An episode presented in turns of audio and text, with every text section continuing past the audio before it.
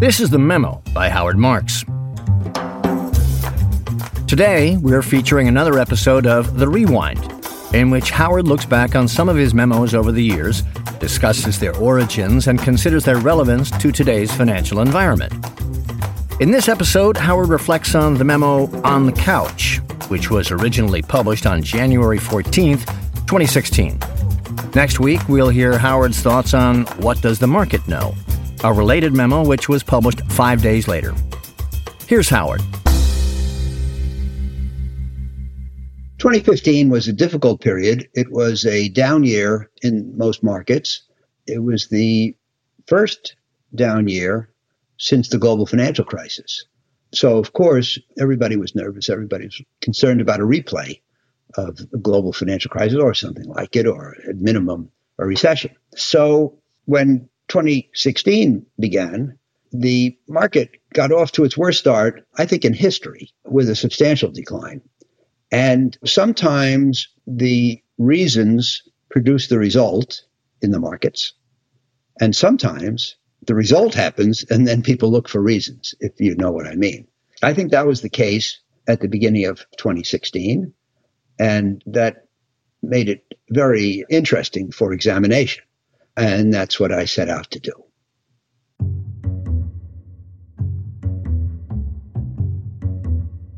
I really can't uh, point to a seminal event or date at which I began to appreciate the importance of psychology, but I think it was, well, it was certainly there as long as I have been writing the memos. The first memo, of course, was written in 1990, the second one in 91. And it talked about the swing of the pendulum of psychology from greed to fear and confidence to lack of confidence and so forth. But I believe that my sensitivity to psychology began to accrue gradually over time. One of the first adages that an elder shared with me at a lunch group we used to have in New York called the Third Thursday Group, a bunch of investment people would gather on the third Thursday of every month for lunch. And one of them told me, you know, there are three stages to a bull market. The first stage, when only a few incredibly insightful people understand that things could get better. The second stage, when most people accept that improvement is actually taking place. And the third stage, when everybody believes that things will only get better forever. This has nothing to do with fundamentals. This is about psychology. When I heard things like this in my early days, it's like a light went on. You know, I immediately understood the import and accepted the wisdom of that saying and many others. And the truth is that psychology does fluctuate inordinately in the markets and is responsible for many of the ups and downs. I think the reason the fluctuations are so extreme is that there's money at stake.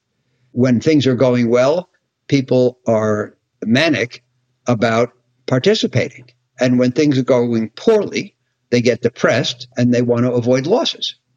So I think that the presence of money in the equation produces a hypersensitivity to events. As expressed in the memo, what it said is basically that people go along, let's say they're in a good mood. Things have been good, developments have been positive, markets have been rising, and they go along in a good mood. And their good mood permits them to ignore negatives as they arise and interpret things positively. And this rules until the negatives, for example, build up so that they're so great that they can't be ignored anymore. And then, as I said in the memo, they go from thinking that the outlook is flawless, which it never was, to thinking that it's hopeless, which it rarely is. But this is the swing of psychology that people engage in. There's a great saying, I can't remember from whom, that things take longer to happen than you thought they would, but then they happen faster than you thought they could. I think that this is the same idea that whereas the negatives, for example, might accrue gradually and steadily, and you would think that the market and investors would react gradually and steadily, Rather, they ignore it and then they capitulate to it. So, yes, it goes from flawless to hopeless. And by the way, it happens in the opposite direction too. although usually slower. My partner Sheldon Stone likes to point out that the air goes out of the balloon much faster than it goes in. And if anybody's ever had a balloon pop on them, they know what I'm talking about. So, yeah, I just think that when I went to graduate school at University of Chicago, I was privileged to be among the first classes to be taught the Chicago approach, which included the efficient market hypothesis. The efficient market hypothesis says that one of the conditions for the markets to be efficient is that people are rational and objective. Obviously, I don't know if they ever are, but it's certainly true that you can't say they always are. And when they become irrational, that's when you get irrational swings in psychology. And we all see this. A lot of the memo on the couch was about the irrationality of investors' reactions to what go on in, in, the world. And I spent a lot of time on that. And I think it's true. A great example was it said that the market's down because oil prices are falling. And when you say that, a lot of people, oh, yeah, that, right, fine, that makes sense. Yeah. Why? What is it about falling oil prices that means the market could go down? Bad for oil companies, good for car makers, good for consumers who have to spend less money on gas, good for oil consuming countries, importers, bad for oil exporters. So certainly the implications are mixed, clearly mixed. And falling oil prices or rising oil prices doesn't necessarily mean good or bad. And yet people react that way often based on their mood and based on the other unrelated events which have preceded the change in oil prices. First of all, when prices change, people tend to think they're going to go in that direction forever. Whereas the truth is that most of these developments are self limiting and that often reversion to the mean is the more reasonable expectation. One of the things I say is a lot of the important things in investing are counterintuitive, and the things that are obvious are usually wrong. So you can talk about events serially a happens and then B happens and then C happens and then D happens. But I think it's much more useful to think of causality. So A causes B, which causes C, which causes D. You might even say it's a semantic distinction, but you're much better off thinking about the causal relationship between events than you are as thinking, well, that's the standard pattern. George Soros says of the markets, he talks about something he calls reflexivity, which is the ability of the people in the market and their actions to influence the market and change the market. Look at oil prices. One of the things that we say, which has a lot of wisdom, is that the cure for low oil prices is low oil prices. And low oil prices, generally speaking, occur, leave aside for a moment, which is difficult, the effects of the OPEC cartel and its price fixing. But when oil prices fall, it's usually because of an imbalance of supply over demand.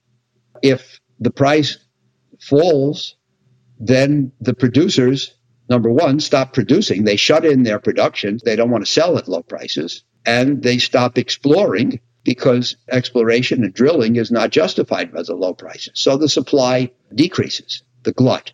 Then look at the demand side. Drivers drive more because it's cheaper. And if they were thinking about getting, let's say, uh, solar heat, they say, no, I'll stick with the old gas boiler. And if they were thinking about getting an electric car, they say, no, no, now we can stay with the gas powered car. And so the demand rises. You had a falling price because of the excess of supply over demand, but now you have an excess of demand over supply.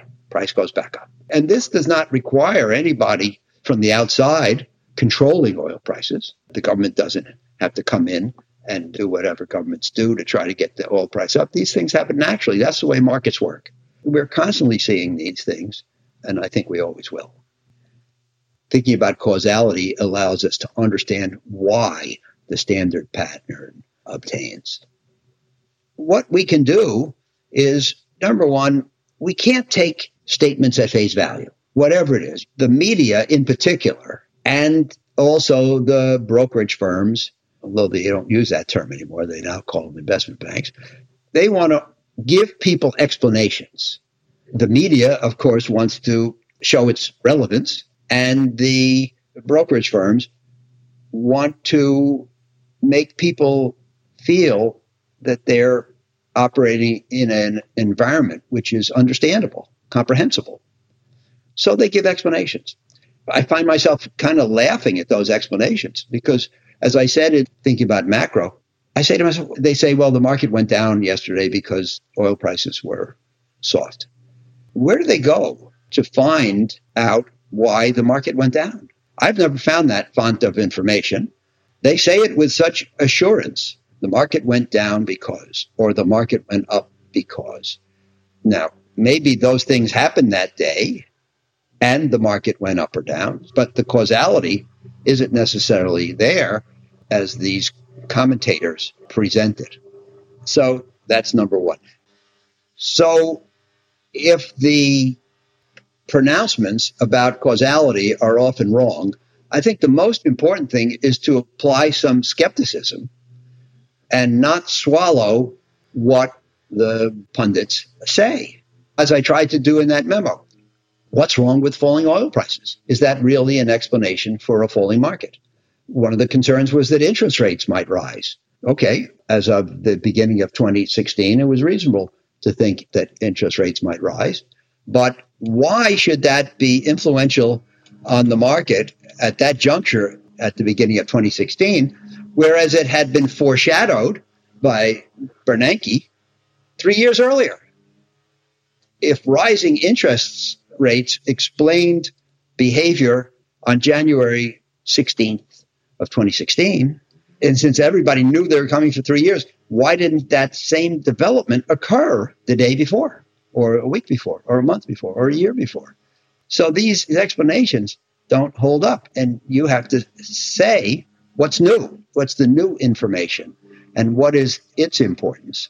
And then you have to look at events. I talk in there about Third Avenue, which had a fund meltdown.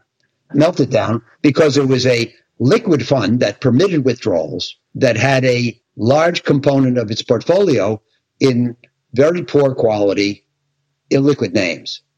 So when it got hit with a wave of redemptions, it had to sell off the things it could sell, which meant that its portfolio became more and more and more and more concentrated in low quality illiquid names.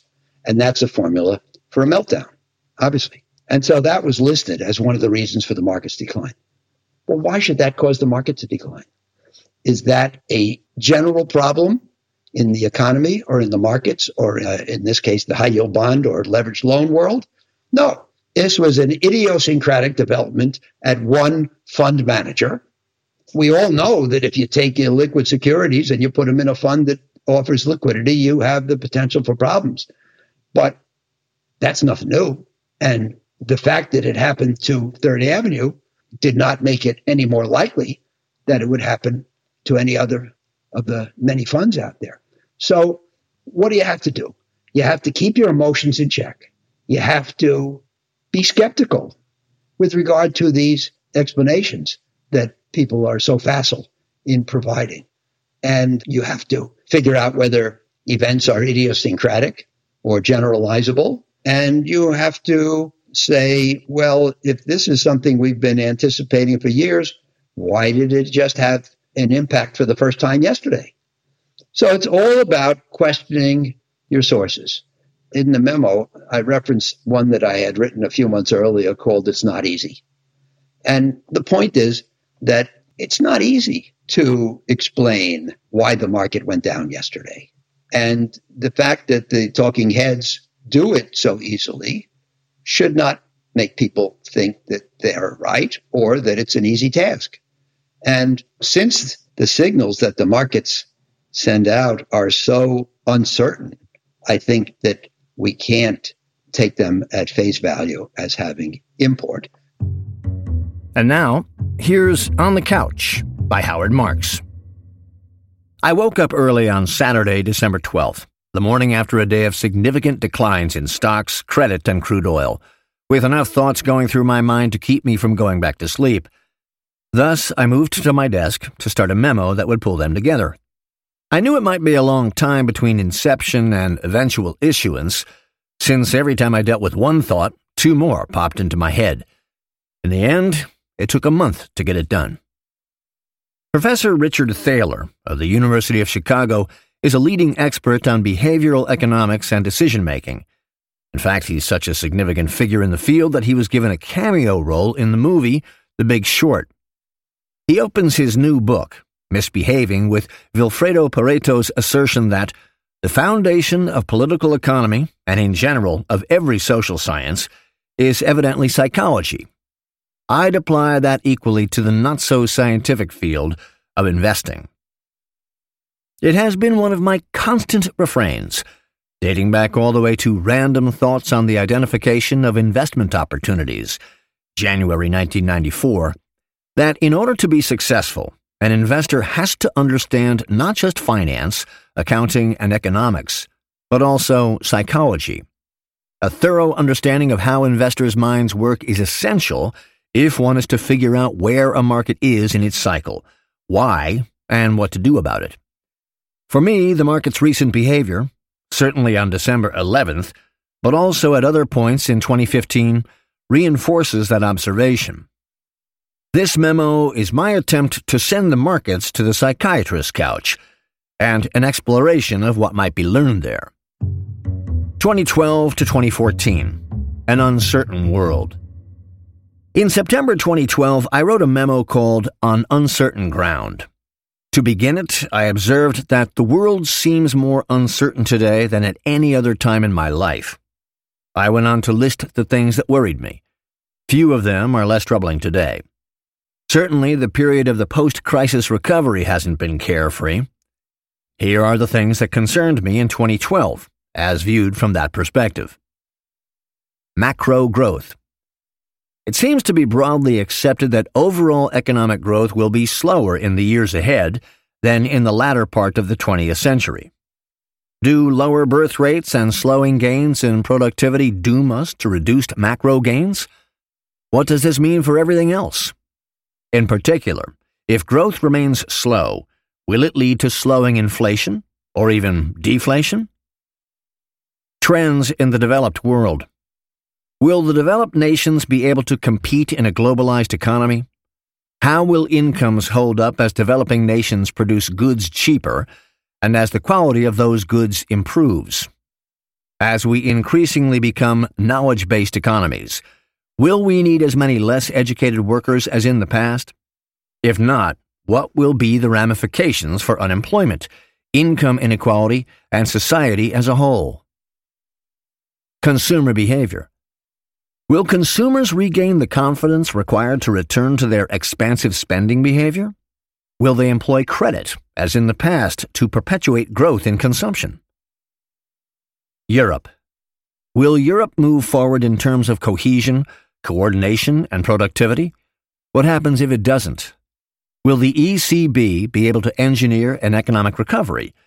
Will the departure from the European Union of Greece, or New Greece's, return as a worry in the future? And now, will the coming referendum mandate Great Britain's departure? Will there be a new referendum in Scotland with regard to remaining in the UK? Will Catalonia vote to leave Spain? And what will that mean for its membership in the EU? Leadership. For years, I gave speeches using PowerPoint slides listing sources of uncertainty, but where it was supposed to say dearth of leadership, Someone had mistakenly typed death of leadership, and nobody quibbled. Throughout the world, few countries, if any, have leaders on par with history's best. Certainly that's true in the U.S. You may think it's a good thing, or you may not, but it's clear that Washington is too gridlocked to accomplish much. As I wrote in On Uncertain Ground, U.S. politicians seem to value things like ideological purity that is, toeing the party line, and being re elected above real attempts at problem solving. Partisanship and open warfare has surely reached a new zenith. Entitlements. Social Security is a locomotive rumbling down the track to ruin. The cost of healthcare programs is growing rapidly as drugs become more expensive and Americans live longer. Defined benefit pensions have been promised to public employees, but not fully funded. How will federal, state, and city governments meet their obligations? Not only does no one know, but also few people in government, certainly not in Washington, seem to care. China. As the world's second largest economy, China plays a very important role in determining global growth. Its GDP advanced at double digit rates over the last 20 plus years without recessions, on the basis of A, millions of people moving from farms to cities and to more productive roles in manufacturing, B, the low cost exports they produced, and C, readily available capital and the heavy fixed asset investment it permitted. Henceforth, China will gain less from the above and will have to transition to domestic consumption of goods and services, as well as a slower growing economy perhaps with ups and downs like the rest of the world. Will this result in a near term hard landing? And what will be the impact on nations that sell commodities and finished goods to China? Geopolitical hotspots. From the fall of the Soviet Union at the end of 1991 until the 9 11 attacks in 2001, investors' positive feelings were abetted by the presence of peace in the world. But in recent years, we have faced challenges involving Iran, Israel, and the rest of the Middle East, Russia and Ukraine, China and North Korea, and terrorist threats in many places. How will markets react to the inevitable flare ups? The worries listed above confronted investors throughout the period 2012 through 2014. And in the last few months of that period, we saw a halving of the price of oil additional slowing in China, worsening news from the Middle East, and continuing uncertainty regarding the Fed's likely action on interest rates. Given markets' abhorrence of uncertainty, we normally would expect such issues to result in low asset prices and negative returns. But in 2012 to 14, despite the many negatives, we saw a cumulative return of 74% on the S&P 500 as well as strong appreciation on the part of real estate and companies that had been the subject of buyouts. Further reflecting investor confidence, the yield spread versus treasuries for the average U.S. high yield bond narrowed from 706 basis points at the end of 2011 to 522 bips at the end of 2014, at which point their prospective yield to worst was down to 6.67%. Thus, as 2014 moved to a close, we saw the litany of meaningful macro risks described above, investors engaging in pro risk behavior in pursuit of adequate returns in a low return world, as a consequence, full asset prices, and thus little likelihood of achieving returns high enough to compensate for the risks. To sum up, psychology, and thus prices, were high given the fundamentals our world was marked by low prospective returns and plentiful problems, a troubling combination. Here's what I wrote in Risk Revisited in September 2014. While investor behavior hasn't sunk to the depths seen just before the crisis, and in my opinion that contributed greatly to it, in many ways it has entered the zone of imprudence. It's the job of investors to strike a proper balance between offense and defense and between worrying about losing money and worrying about missing opportunity. Today, I feel it's important to pay more attention to loss prevention than to the pursuit of gain. For the last three years, Oaktree's mantra has been move forward, but with caution. At this time, in reiterating that mantra, I would increase the emphasis on those last three words, but with caution. Although I have no idea what could make the day of reckoning come sooner rather than later, I don't think it's too early to take today's carefree market conditions into consideration. What I do know is that those conditions are creating a degree of risk for which there is no commensurate risk premium. The negatives build. Given the many concerns, performance in the first half of 2015 was sluggish at best most markets eked out positive returns, but gains came grudgingly, and few investors had a good time. Then, during the summer, the accumulation of worries accelerated, and became too much to withstand. Growth remained flat or slowed in the US, Europe, and Japan. China's economy continued to slow. The Fed continued to dither regarding interest rates. A potential increase caused worry, but so did the appearance that the Fed considered growth too weak to allow an increase. The oil price decline resumed, and other metals and commodities joined in, weakening the prices of related stocks and bonds. The geopolitical picture went from bad to worse. Syria presented a choice between A, enabling a despot to remain, and B, ousting him and turning over another country to instability and insurgency. Russia intervened, flexing its muscles and reminding us of its intransigence. ISIS and the flow of immigrants to Europe took on the appearance of insoluble problems. Paris and San Bernardino showed terrorism to be a serious ongoing threat. An agreement was reached to limit Iran's nuclear progress, but no two experts seemed to agree on whether it was a good or bad thing. Iraq, Afghanistan, Israel, and Palestine got no better. The South China Sea heated up from time to time. There was nothing positive to say about the U.S. political situation. Partisanship and gridlock remained the rule. The grinding two year campaign took up increased airtime and mindshare without a positive consensus concerning most candidates. Finally, a number of issues internal to the markets, ranging from reduced liquidity to market reporting glitches to the meltdown of high risk credit funds, shook investors' faith. Somehow, market participants are able to live with uncertainties like these and retain their equanimity, sometimes for long periods. Maybe it's conviction, maybe it's obliviousness, and maybe it's denial. And that's what prevailed in recent times. As Doug Kass put it in mid 2014, we've been experiencing a bull market in complacency. But eventually, something else happens. Perhaps the house of cards grows too high, and investors' feeling of serenity is pierced. A point is reached beyond which equanimity can no longer be maintained. It was getting to that point that led to meaningful declines in U.S. credit markets in the latter half of 2015. The tipping point.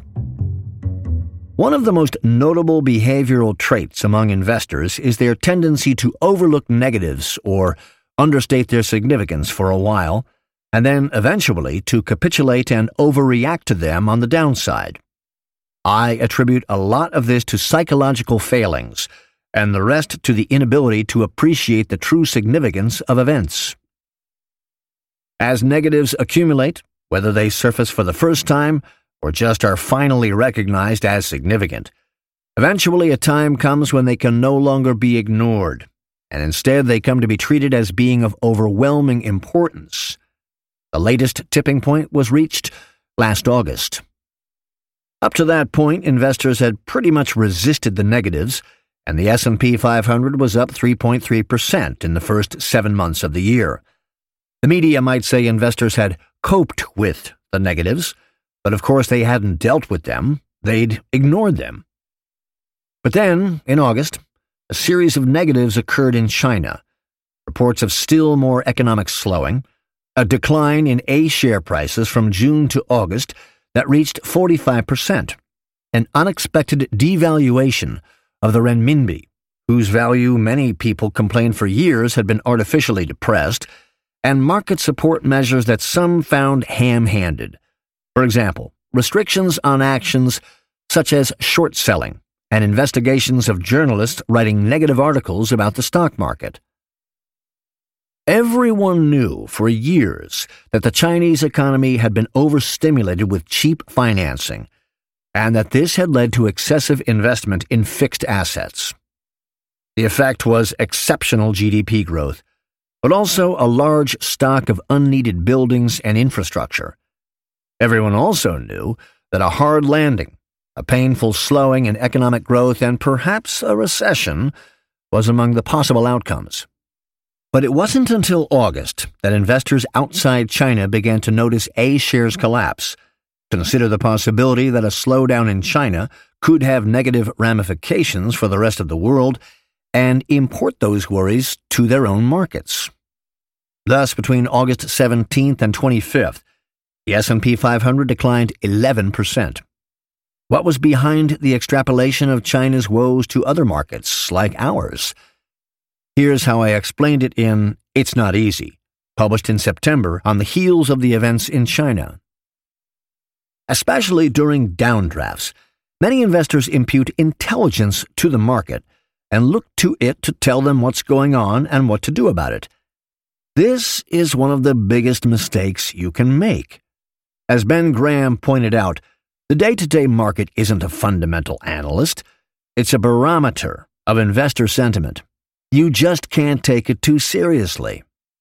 Market participants have limited insight into what's really happening in terms of fundamentals, and any intelligence that could be behind their buys and sells is obscured by their emotional swings.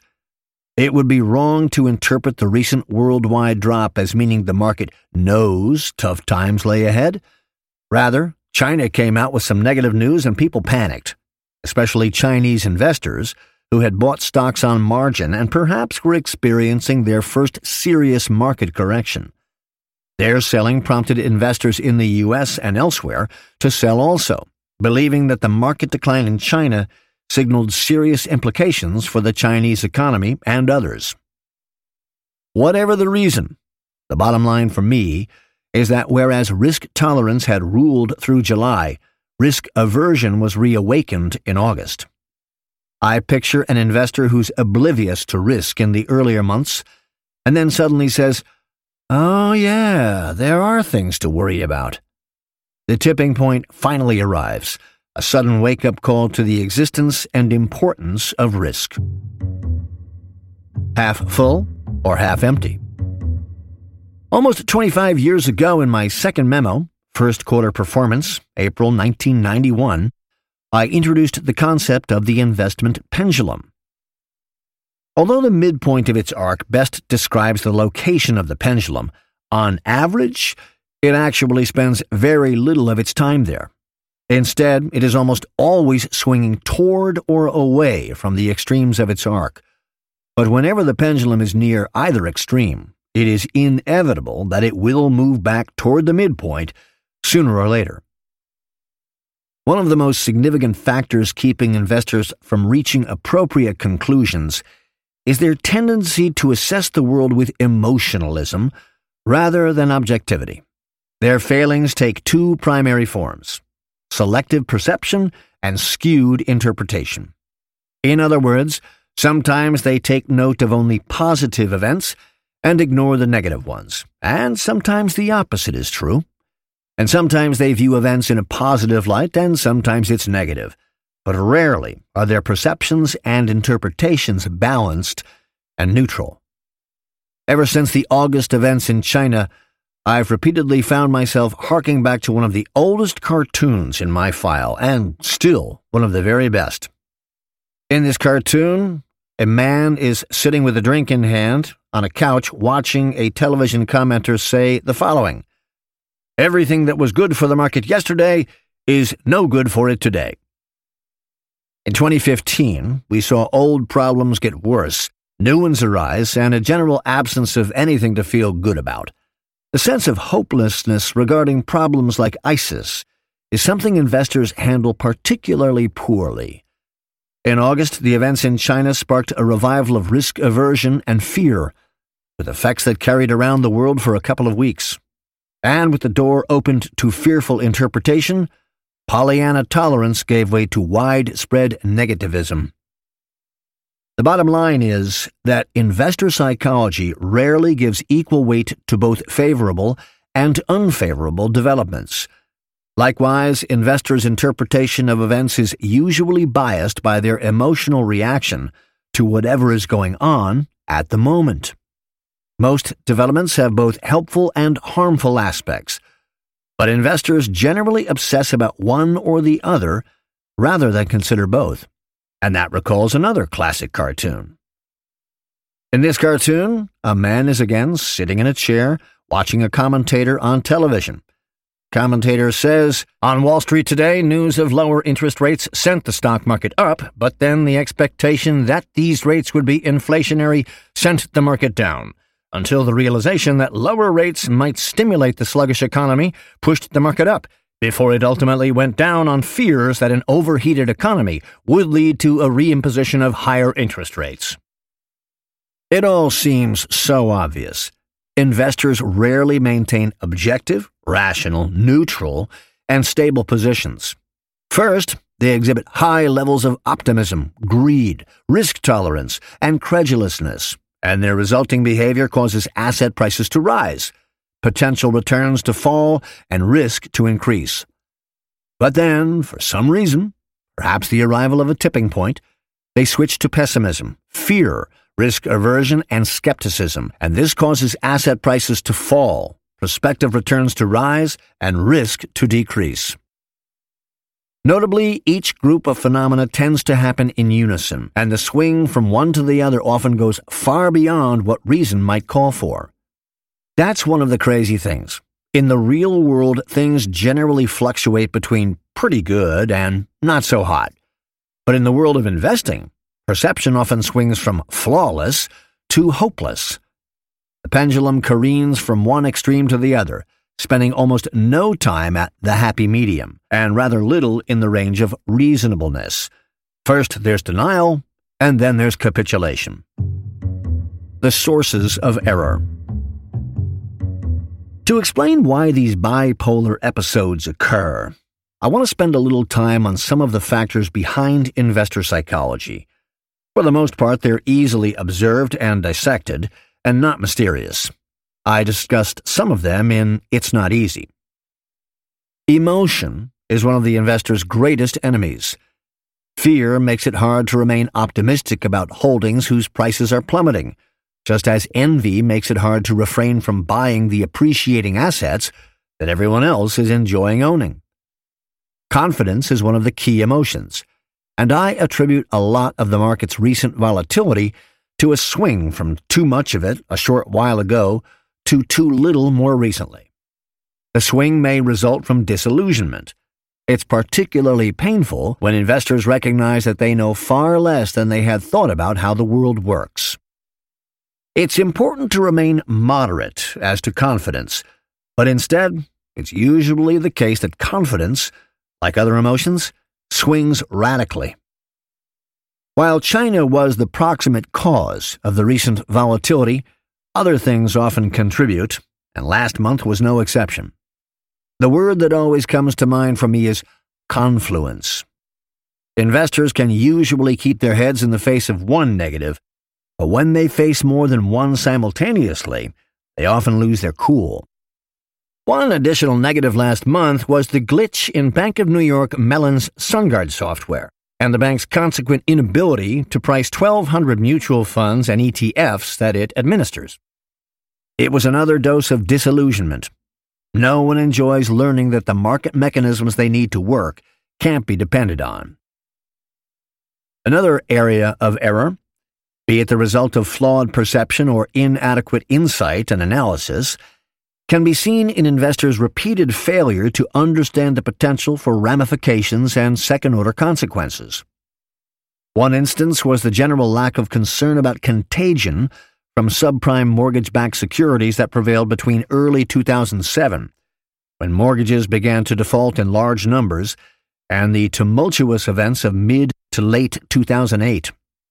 Most people overlooked the potential for contagion, and thus, for example, as of May 2008, the S&P 500 was essentially unchanged from the first quarter of 2007. Yet subprime mortgage defaults contributed significantly to the subsequent bank collapses and bailouts, the bankruptcy filing of Lehman Brothers, and the late 2008 emergence of fear of a financial system meltdown. As a consequence, between May 2008 and March 2009, the S&P lost 52%. The events that produced such extreme distress in late 2008 and early 2009 were unforeseen and unimagined just a few months before, even though the clues had been there for a year. There are many more ways in which non objective, non rational quirks commonly affect behavior. As Carol Tavris points out in her May 15, 2015 Wall Street Journal review of Professor Thaler's book. As a social psychologist, I have long been amused by economists and their curiously delusional notion of the rational man. Rational? Where do these folks live? Even 50 years ago, experimental studies were demonstrating that people stay with clearly wrong decisions rather than change them, throw good money after bad, justify failed predictions rather than admit they were wrong, and resist, distort, or actively reject information that disputes their beliefs. The difficulty of understanding events, their significance, and their potential ramifications comes in good part from the kinks in investors' psyches, and it contributes to, and feeds back to exacerbate investors' responses. Thus, investors tend to emphasize just the positives or the negatives much more often than they take a balanced, objective approach. And they tend to become optimistic and eager to buy when good news, positively interpreted, has forced prices up, and vice versa. All of this is obvious, especially in retrospect, and thus equally obviously Understanding and dealing with it presents a potential way to improve results. Notions of market efficiency, the idea that most assets are priced right, are based on belief in investor rationality and objectivity. But certainly those traits are little seen in real life. Inefficiencies, in everyday language, mispricings, stem from biases against one asset or in favor of another legal, cultural, informational, and especially behavioral and emotional. The first three of these exist much less nowadays than they did 30 or 40 years ago, but the latter two still rear their head from time to time, and I'm sure they always will. Case in point oil.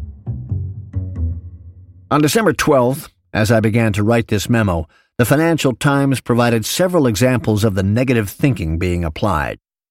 Here are some excerpts from an article about the recent market action. Oil prices fell sharply to a seven year low, rattling stock markets at the end of a choppy week. The price of Brent crude, the global energy benchmark, was down 5.6% to $37.49. After OPEC, at its meeting a week ago, failed to agree to output cuts, leaving prices at the mercy of a global glut. Lower oil prices are here to stay. The CBOE oil VIX is holding above the 54 level as investors pay up to protect themselves against or speculate upon further sharp moves in crude. That all sounds very serious. But is it? Does it make any sense? What's the real significance of declining oil prices? The bottom line for me is that if you aren't an oil company or a net oil producing country, low oil prices aren't necessarily a bad thing. For net oil importers like the US, Europe, Japan, and China, the drop we've seen in the price of oil is analogous to a multi hundred billion dollar tax cut, adding to consumers' disposable income. It can also increase an importer nation's cost competitiveness. The U.S. is both a producer of oil and an importer. That means the macroeconomy will enjoy the benefit of cost reduction and income enhancement, but domestic oil companies and those who provide them with products and services will gain less from production than had been expected, and some state and local governments will be hard hit. And I must add that, thus far, the indicators fail to suggest a salutary impact on the broad economy. Eighteen months ago, I thought the ability to produce oil through fracking at a cost of 40 to $60 per barrel would give the U.S. a cost advantage in manufacturing. That's no longer likely, at least for now. But the one thing that's beyond doubt is that the impact of the fall in the price of oil is far from all bad. In fact, I'd say that it's positive on balance for the U.S. and an unmitigated boon for the UK, Europe, and East Asia. So, why did the FT attribute market weakness to it? First, the media have taken on the unpleasant task of telling us why the markets went up or down each day, and the falling oil price is an easy answer. Until you give it any real thought. Second, though, as the FT went on to explain, some worry might be appropriate regarding what it connotes. The fall in commodity prices is causing market anxiety because investors are worried that it signals a slowdown in global demand and that any economic benefit from cheaper costs for consumers and businesses is being counteracted by the cutting of investments and jobs by the resources sector. In other words, they're inferring that the price of oil declined because demand is off, and that this signals economic weakness. But economic growth is what it is. We don't need the oil price to tell us it's weak, and the price of oil is off another third in the last few months, even though world GDP is still growing. The important thing isn't what the oil price decline tells us about today. It's what it says about tomorrow. And to me, everything else being equal, I think low energy prices today will contribute to better economic growth tomorrow. Low prices today probably also imply higher prices eventually through their impact on supply and demand. It's just that everybody's interpreting everything negatively these days. Case in point interest rates. The FT also pointed out that investors were reacting to the likelihood the Fed would raise interest rates, even though that should have been a foregone conclusion. Next week, the Federal Reserve will raise interest rates. That at least now appears likely. Anything else would be the biggest shock of a year in which markets and monetary authorities have had serious misgivings. Let us assume for now that it happens. This will be the longest awaited and most previewed tightening of monetary policy in history. There's something wrong if an event that has been widely anticipated for years and considered a near certainty for months can be thought capable of significantly impacting the market when it becomes a fact. People's expectations should be incorporated into the prices they assign to assets. So, a negative reaction to the imminence of a widely heralded interest rate increase must imply that either A, investors are too dense to have incorporated it into prices before this, B, the increase will be a bigger deal than people thought, or C, the market is irrational. On December 15th, Dow Jones published the following quote It's been more shoot first, ask questions later in the shares of large asset managers said Kenneth Hill, an analyst at Barclays plc. The concern is largely that as rates move higher, investors think returns will move lower, and there will be some rotation out of fixed income. People are anxious to see how that plays out, he added. When Mr. Hill said that, more than two and a half years had passed since May 2013, when Ben Bernanke foreshadowed a tapering of bond purchases and the possibility of higher interest rates. How can investors not have had enough time to adjust to the possibility of higher rates and incorporate it into asset prices? Indeed, the increase that was just days away should have been mostly a non event, and the idea that it was a significant contributor to the declines on December 11th makes no apparent sense.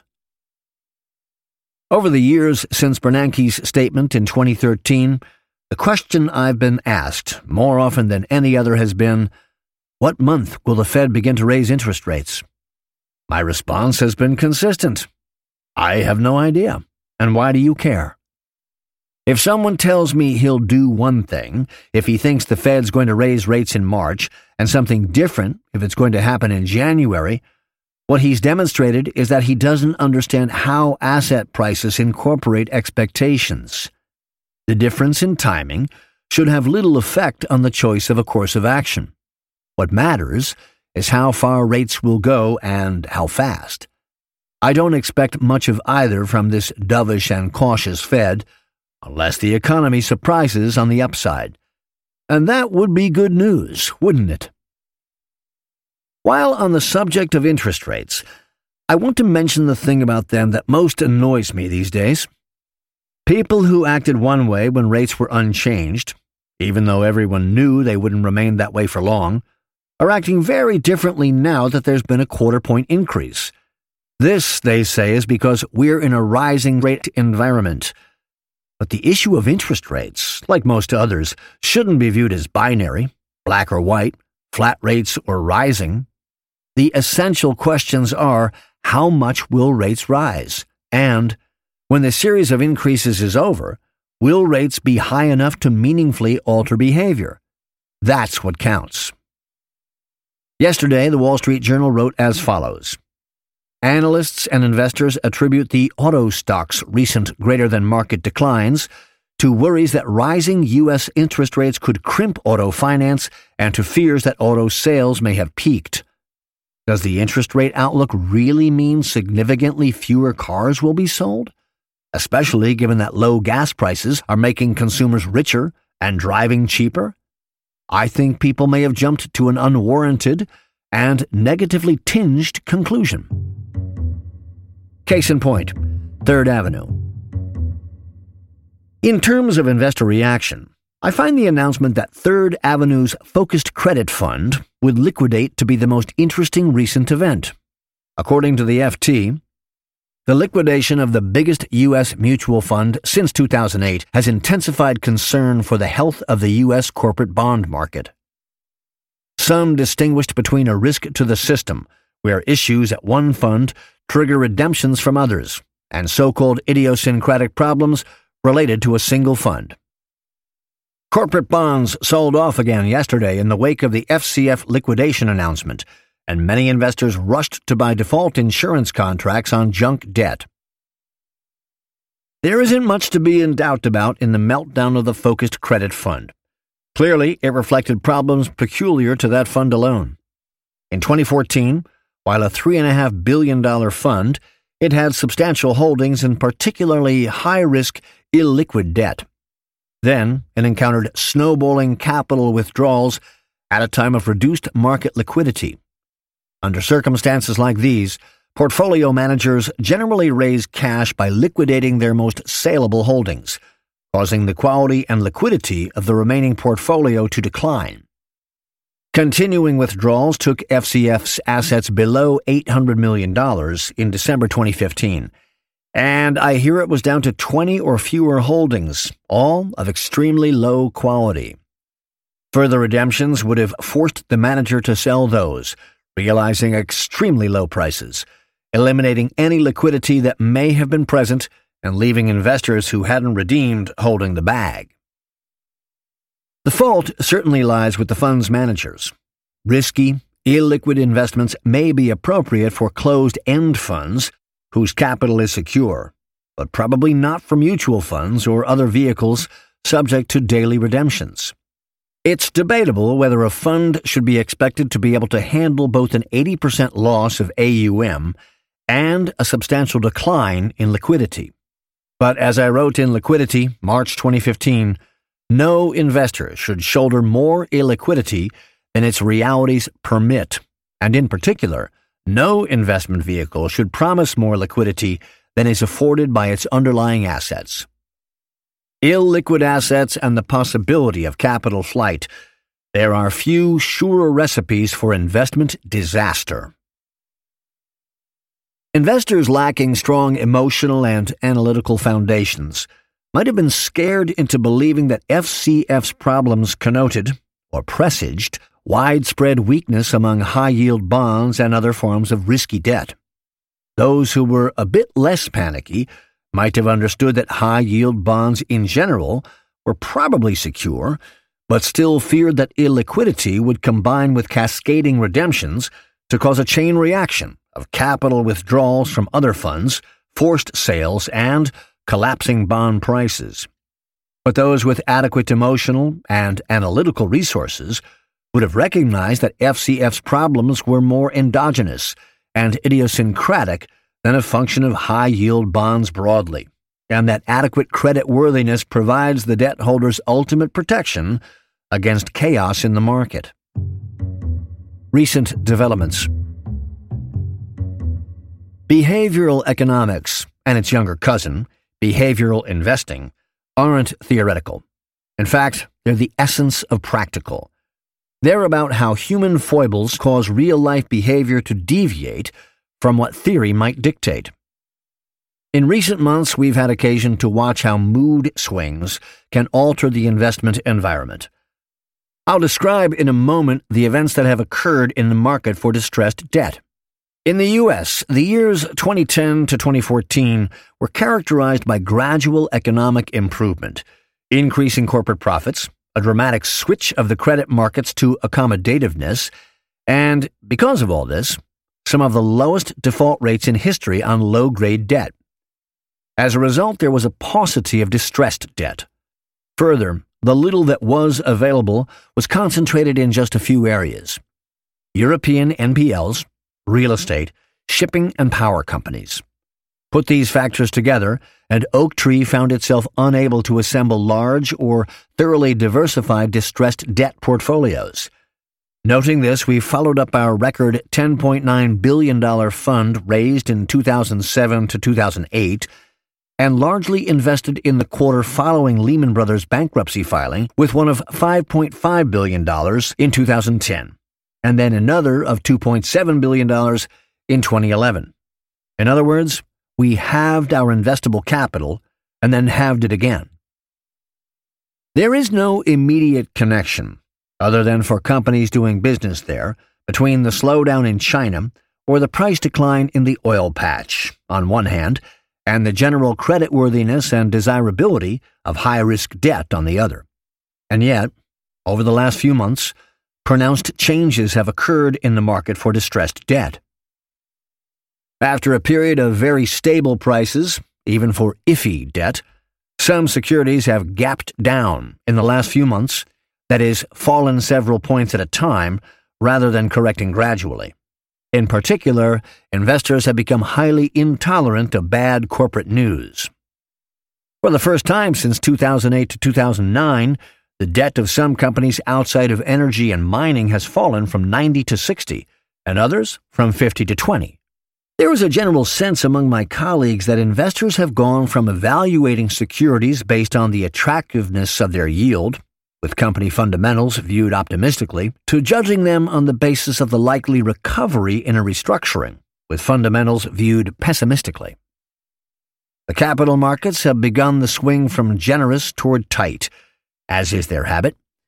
Thus, whereas they used to find it easy to refinance debt in order to extend maturities or secure rescue financing, now it's hard for companies, especially those experiencing any degree of difficulty, to obtain capital. On December 7th, Oaktree held a dinner in New York for equity analysts who follow our publicly traded units. Bob O'Leary, a co portfolio manager of our distressed debt funds, planned to be among the hosts. But he called me on December 3rd with a question I hadn't heard in a long time from my distressed debt colleagues. Would you mind if I don't come? There's too much going on for me to leave the office. The change in investor attitudes had created investment opportunities where they hadn't existed just a few months before, in some cases out of proportion to the change in fundamentals. Developments like these are indicative of rising pessimism, skepticism, and fear. They're largely what Oaktree hopes for, since, everything else being equal, they make for vastly improved buying opportunities. But note that we may be just in the early stages of a downward spiral in corporate performance and credit market behavior. Thus, while this may be a time to buy, I'm far from suggesting it's the time. My prescription. To help investors deal with their potential for human error, this shrink would prescribe a number of elements that can help with the task. The first essential element in coping with markets irrationality is understanding. The importance of psychology and its influence on markets must be recognized and dealt with. The second key lies in controlling one's emotions. An investor who is as subject as the crowd to emotional error is unlikely to do a superior job of surviving the market's swings. Thus, it is absolutely essential to keep optimism and fear in the appropriate balance. Emotional self control isn't enough. It's also important to have control over one's circumstances. For professionals, that primarily means structuring one's environment so as to limit the impact on them of other people's emotional swings. Examples include inflows to and outflows from funds, fluctuations in market liquidity, and pressure for short term performance. At Oaktree, we never fail to appreciate the benefit we enjoy from being able to reject hot money and limit our fund's redemption provisions. And finally, there's contrarianism, which can convert other investors' emotional swings from a menace into a tool. Going beyond just fending off emotional fluctuation, it's highly desirable to become more optimistic when others become more fearful, and vice versa. I'm lucky to have received many gifts of investment insight early in my career. Perhaps foremost among them is one I picked up in New York about 40 years ago at a lunch meeting of what we called the Third Thursday Group. It concerned the three stages of a bull market. The first, when only a few especially insightful people suspect improvement might occur. The second, when most people accept that improvement is actually taking place. And the third, when everyone concludes that things are sure to improve forever. Between the first stage and the last, nothing has to have changed in terms of fundamentals. The difference lies in the perspective investors are bringing to their decisions. But clearly, it's great to be a buyer in the first stage and essential not to be in the last. We know investors swing from rejecting all possibilities to drinking the Kool Aid, just as the three stages say. Thus, at Oaktree, we want to buy when they're pessimistic, not when they're eager participants.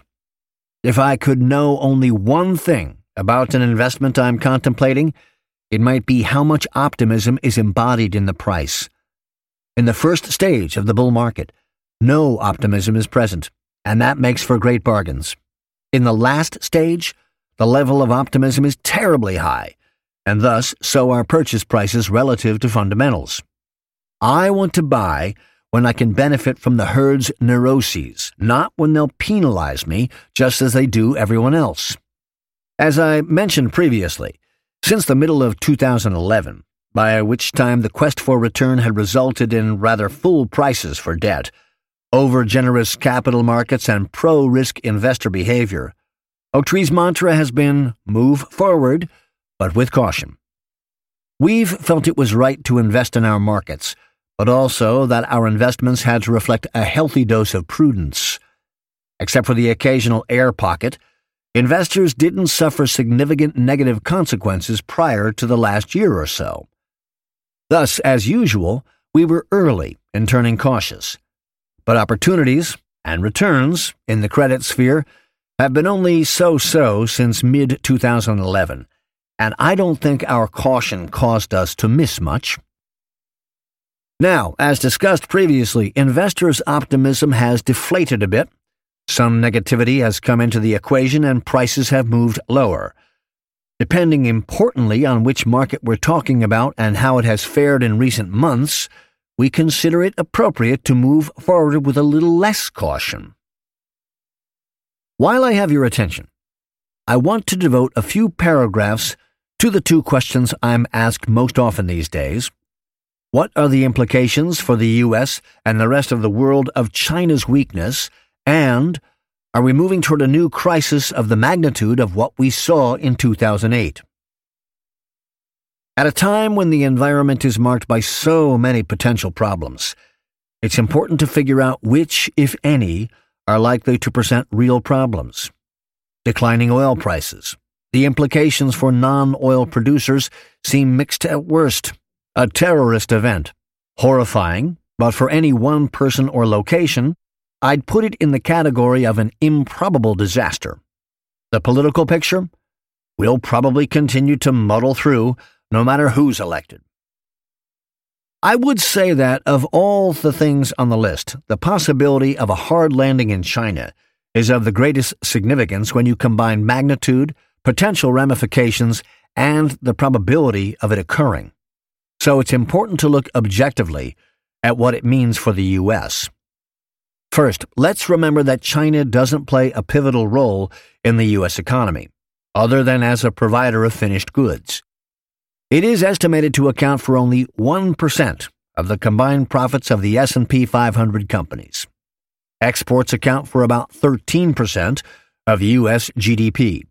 And in the first 11 months of 2015, less than 8% of our exported goods went to China. $106 billion of goods versus an annual GDP approaching $18 trillion. Again, well below 1%. Going on from there, I want to share Paul Krugman's analysis from the New York Times of January 8th. I generally don't agree with Krugman's politics, but I don't think they're relevant here. Yes, China is a big economy, accounting in particular for about a quarter of world manufacturing. So what happens there has implications for all of us.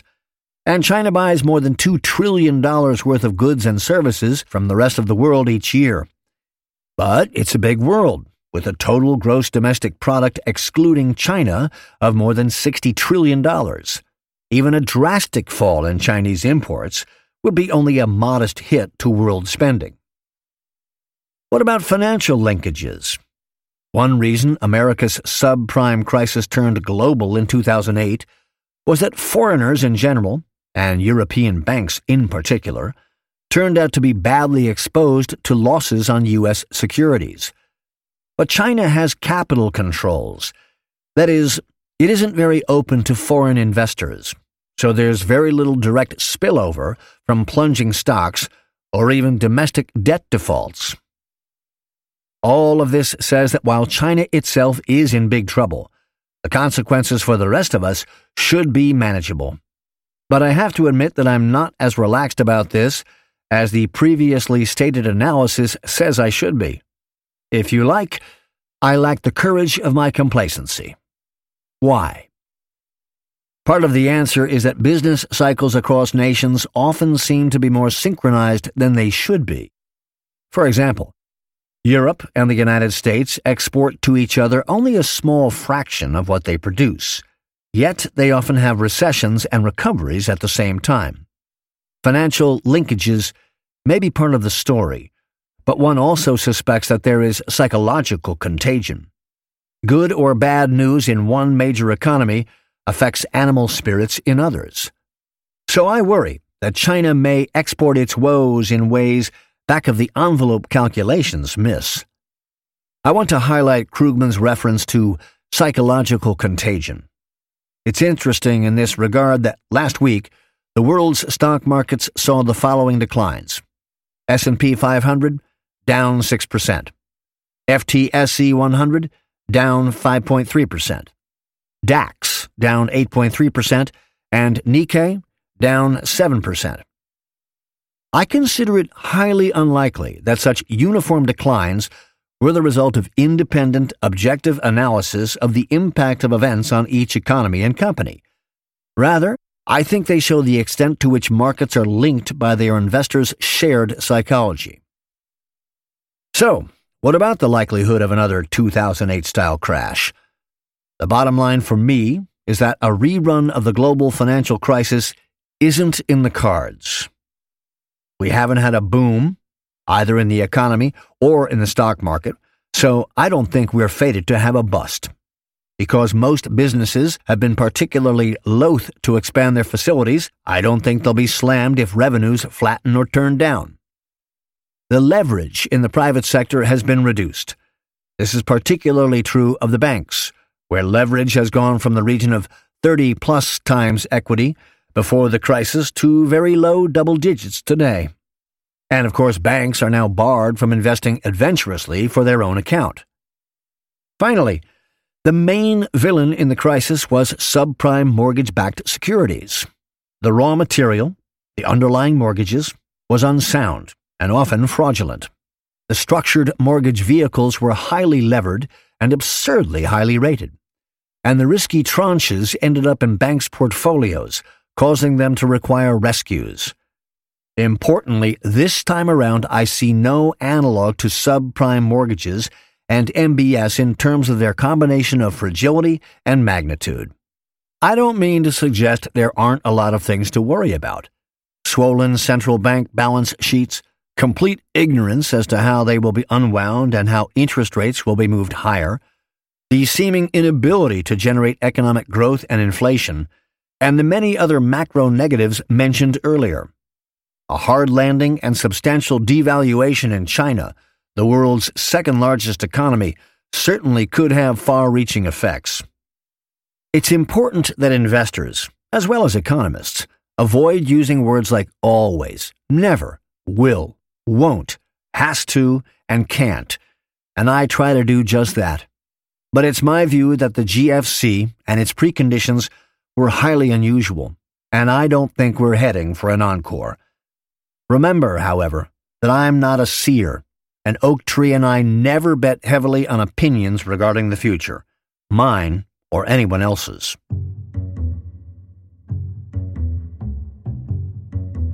Before I close, I want to make it abundantly clear that when I call for caution in 2006 to 2007, or active buying in late 2008, or renewed caution in 2012, or a somewhat more aggressive stance here in early 2016, I do it with considerable uncertainty. My conclusions are the result of my reasoning applied with the benefit of my experience and collaboration with my Oaktree colleagues, but I never consider them 100% likely to be correct, or even 80%. I think they're right, of course, but I always make my recommendations with trepidation. I read the same newspapers as everyone else. I see the same economic data. I'm buffeted by the same market movements. The same factors appeal to my emotions. Maybe I'm a little more confident in my reasoning, and certainly I have more experience than most. But the key is that, for whatever reason, I'm able to stand up to my emotions and follow my conclusions. None of them can be documented or proved. If they could be, most intelligent people would reach the same conclusions, with the same degree of confidence. I tell you this only to communicate my feeling that no one should fear he's not up to the task just because he's unsure of his conclusions. These aren't things about which certainty is attainable. January 14th, 2016. Thank you for listening to The Memo by Howard Marks. To hear more episodes, be sure to subscribe wherever you listen to podcasts.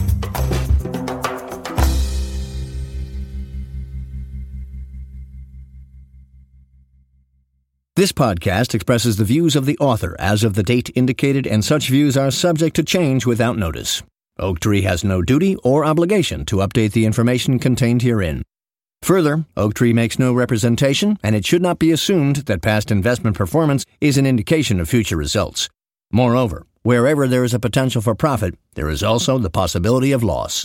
This podcast is being made available for educational purposes only and should not be used for any other purpose.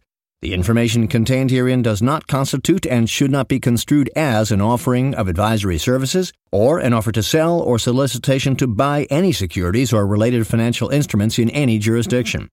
Certain information contained herein concerning economic trends and performances based on or derived from information provided by independent third party sources. Oaktree Capital Management LP Oaktree believes that the sources from which such information has been obtained are reliable. However, it cannot guarantee the accuracy of such information and has not independently verified the accuracy or completeness of such information or the assumptions on which such information is based. This podcast, including the information contained herein, may not be copied, reproduced, republished, or posted in whole or in part in any form without the prior written consent of Oaktree. Audiation.